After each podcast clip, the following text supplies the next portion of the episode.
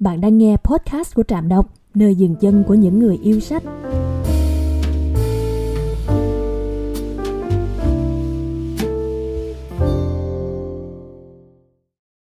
Tự do và hạnh phúc, bạn sẽ chọn từ nào để làm lý tưởng sống của cuộc đời?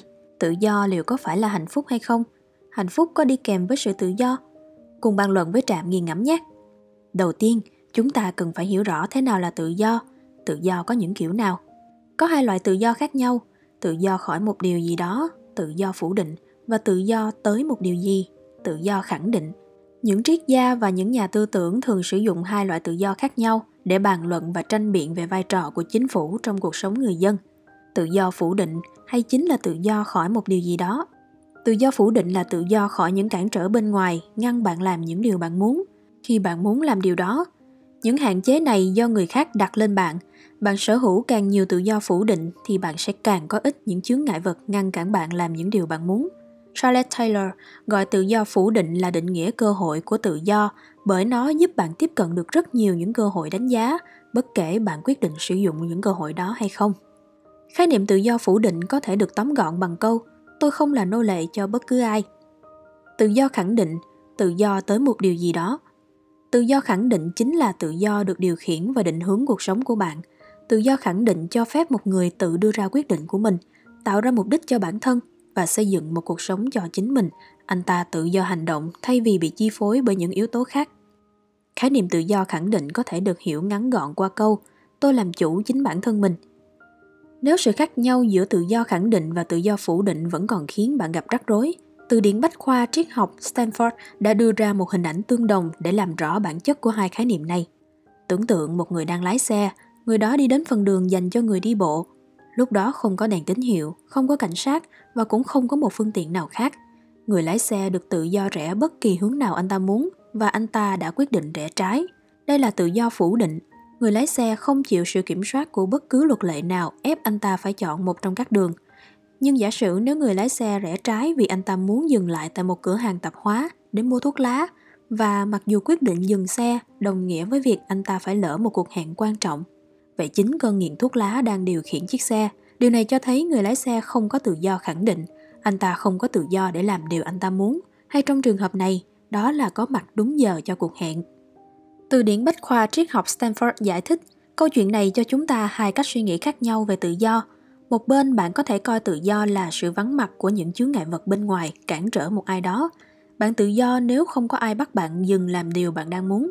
Trong câu chuyện trên, bạn có tự do theo định nghĩa này – nhưng xét trên một góc độ khác, bạn có thể coi tự do, đồng nghĩa với việc người đang bàn tới có khả năng kiểm soát. Để có tự do, bạn cần phải tự quyết định. Có nghĩa là bạn phải điều khiển được số phận của mình theo cách bạn muốn. Trong câu chuyện nói trên, bạn là người tự do xét theo định nghĩa này. Bạn không làm chủ số phận của mình. Bạn đã không thành công điều khiển được nhu cầu mà bạn không muốn. Và thứ đang ngăn cản bạn thì tìm thấy điều bạn cần quan tâm nhất một người có thể nói khái niệm đầu tiên về tự do chỉ đơn thuần bàn về số lượng cánh cửa mở ra cho nhân tố đang bàn tới. Khái niệm thứ hai thiên về việc đi qua cánh cổng đúng dựa trên lý do xác đáng nhất. Sau đó để hiểu rõ hơn, chúng ta cùng áp dụng hai loại tự do trên vào cuộc sống của một người nhé. Giai đoạn 1 khi còn bé, ít tự do phủ định, mức độ tự do phủ định thấp, ít tự do khẳng định. Khi còn là một đứa trẻ, bạn có rất ít cả sự tự do phủ định lẫn tự do khẳng định – cha mẹ bạn đặt cho bạn thời gian biểu và bắt bạn tuân theo những quy định rõ ràng số lượng lựa chọn bạn có thể đưa ra rất hạn hẹp và những quan điểm và mục tiêu của bạn đều do bố mẹ đề ra bạn cũng không có khả năng tự chủ cao và khả năng kiểm soát những hành động bốc đồng rất thấp và bạn sợ hãi trước rất nhiều điều khác nhau. Giai đoạn 2, tuổi mới lớn, mức độ tự do phủ định cao, mức độ tự do khẳng định thấp.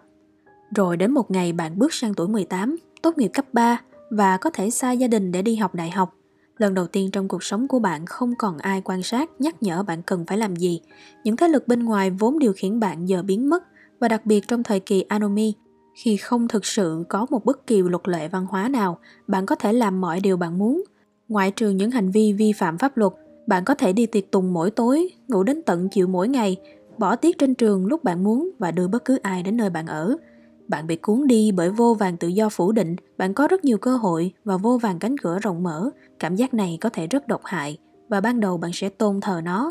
Thử bước ra khỏi những giới hạn trước kia chỉ để chứng minh với chính bản thân bạn rằng những điều đó không còn tồn tại. bạn không để tâm tới việc rèn luyện kỷ luật hay khả năng tự chủ. Lưu ý, hiển nhiên tự do có thể làm bất kể điều gì bạn muốn, không có nghĩa là bạn tự do khỏi những hậu quả mà lựa chọn của bạn mang lại. Bạn có thể bị cháy túi hoặc đuổi học, bạn có thể chọn những điều bạn làm, nhưng bạn không thể chọn những hậu quả mà lựa chọn của bạn gây ra. Giai đoạn 3. Bắt đầu tuổi trưởng thành, mức độ tự do phủ định cao, tự do khẳng định ngày một tăng.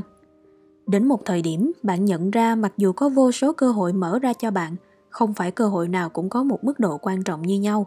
Suy nghĩ của bạn chuyển giao từ tôi có thể làm bất cứ điều gì mình muốn tới tôi thật sự muốn làm gì. Bạn bắt đầu tìm kiếm ý nghĩa lớn hơn và khám phá mục đích cuộc sống của bạn. Bạn tìm ra những ước muốn ý nghĩa hơn cho cuộc đời mình. Khi này bạn đã đủ lớn để đưa ra các lựa chọn tự do trong hoàn cảnh khác nhau. Bạn nhận ra bạn có rất nhiều tự do tiêu cực, bạn tự do khỏi những rào cản bên ngoài, nhưng bạn không có nhiều tự do khẳng định, khả năng vượt qua nỗi sợ. Sự thiếu hiểu biết hay những thói quen tật xấu ngăn cản bạn trở thành người bạn muốn. Khi tâm lý bạn thay đổi, bạn bắt đầu phân biệt những lựa chọn bạn có, quyết định thứ quan trọng nhất, những điều có thể giúp bạn đạt được những khát vọng cao hơn. Khi bạn xem xét những cánh cửa trước mắt, bạn phát hiện ra những cánh cửa phía trước, những ước muốn tầm thường đều mở rộng và dẫn bạn tới một căn phòng, trong khi cánh cửa dẫn tới những khát vọng cao hơn của bạn mở ra một cầu thang, đưa bạn lên một tầng mới với một hành lang chứa nhiều cánh cửa khác. Bạn cũng nhận ra rằng một số cánh cửa để tới được khát vọng cao hơn của bạn đang bị khóa. Những chiếc chìa khóa này tượng trưng cho chứa ngại vật bên trong bạn đang ngăn cản bạn đạt được điều mình muốn trong cuộc sống. Ví dụ như, bạn muốn kết hôn nhưng bạn còn e thẹn không dám nói chuyện với người bạn yêu. Bạn muốn học cao học nhưng bạn còn thiếu kỷ luật để học chăm và đạt điểm cao. Bạn muốn tham gia một cuộc thi chạy nhưng bạn còn thừa cân và không đủ thể lực. Bạn muốn tự chủ tài chính nhưng vẫn không kiểm soát được chi tiêu của mình. Bạn muốn sống theo những luật lệ của một tôn giáo mới nhưng bạn không bỏ được những thói quen cũ. Bạn muốn kiếm một công việc nhưng bạn không dừng uống rượu và đến những cuộc phỏng vấn khi vừa mới tỉnh rượu. Bạn muốn trở thành một nghệ sĩ nhưng bạn vẫn còn sợ nói trước đám đông. Bạn muốn là một người trưởng thành nhưng bạn không biết điều đó có nghĩa là gì. Bạn nhận ra bạn có rất nhiều tự do tiêu cực, bạn tự do khỏi những rào cản bên ngoài nhưng bạn không có nhiều tự do khẳng định, khả năng vượt qua nỗi sợ, sự thiếu hiểu biết hay những thói quen tật xấu ngăn cản bạn trở thành người bạn muốn.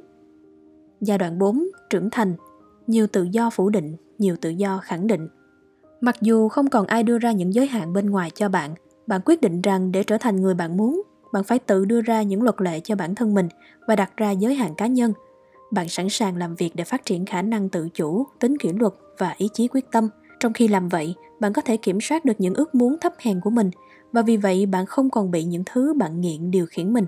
Những nhà triết học như Kant từng nói, những luật lệ bạn đề ra cho bản thân không làm giảm tự do phủ định bạn có, bởi bạn tự mình tạo ra những luật đó dựa trên ý chí và lựa chọn của chính bạn và vì thế không ai có thể bắt bạn làm nô lệ. Tự do phủ định của bạn chỉ có thể bị cưỡng bức bởi người khác, bắt ép bạn làm những điều trái với ý muốn của bạn. Bằng việc học kiểm soát và ngăn chặn ước muốn của mình, bạn càng trở nên tự chủ.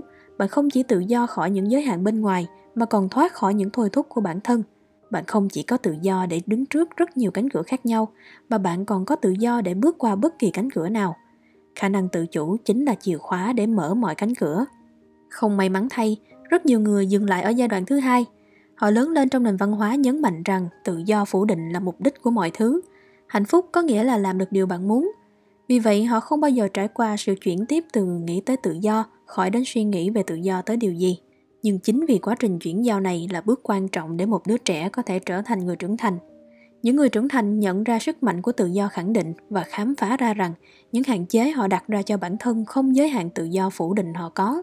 Mặc dù tính kỷ luật ngăn cản một vài khả năng có thể xảy ra, nó mở ra rất nhiều lựa chọn mới chỉ dành cho những người có khả năng tự chủ cao. Hầu hết bất kỳ ai có thể kiếm được một công việc, nhưng chỉ có một người trưởng thành với tự do khẳng định có thể đạt được công việc mơ ước hầu hết bất kỳ ai cũng có thể trở thành một người chồng và một người bố, nhưng chỉ người trưởng thành mới có thể là một người chồng tốt và một người bố tốt. Mặt khác, người không trưởng thành tập trung toàn bộ vào tự do khỏi, thấy mọi rào cản đặt ra bởi người khác hoặc bởi chính mình giới hạn tự do phủ định. Nếu họ phát hiện ra rằng thứ họ muốn nằm sau cánh cửa đang bị khóa, thay vì cố gắng để vượt qua những hạn chế bản thân, họ phủi vai và cho rằng họ cũng không cần nó một chút nào. Chính bởi lý do này, những người bị dừng chân ở giai đoạn 2 ít tiến bộ trong cuộc sống và không bao giờ đạt được mức độ cao nhất của quá trình hiện thực hóa bản thân, trở thành một vị anh hùng nếu bạn muốn. Những người vẫn ở bước tự do khỏi, thường bồn chồn và cảm thấy không hạnh phúc với cuộc sống của họ. Cảm giác điều khiển được cuộc sống của bạn tạo ra hạnh phúc và sự toại nguyện, và khả năng điều khiển phụ thuộc vào việc bạn có được tự do khẳng định. Một người hiểu rõ tự do khẳng định tạo ra kết nối mạnh với mục đích của bản thân và những gì anh ta phải từ bỏ để đạt được mục đích đó. Và đặc biệt, anh ta sẵn sàng làm điều đó. Anh ta hiểu rõ quy luật hy sinh và làm chủ, chịu trách nhiệm trước mọi hành động của mình. Cuối cùng, lợi ích của việc hình thành tự do khẳng định chính là bởi trong khi sự tự do phủ định của một người có thể bị kiểm soát bởi người khác, trữ lượng tự do khẳng định của người đó sẽ là một người năng lượng không ai có thể đúng tới, giúp anh ta duy trì bất chấp những thay đổi bên ngoài và những tình huống khó khăn mà anh ta gặp phải. Theo bạn, bạn đang ở trong giai đoạn nào của sự tự do và bạn có thực sự cảm thấy hạnh phúc và thỏa mãn với sự tự do đó không? Hãy chia sẻ với Trạm bằng cách bình luận ở phía dưới nhé. Cảm ơn các bạn đã lắng nghe. Đừng quên nhấn like, share và subscribe cho channel của Trạm. Xin chào và hẹn gặp lại.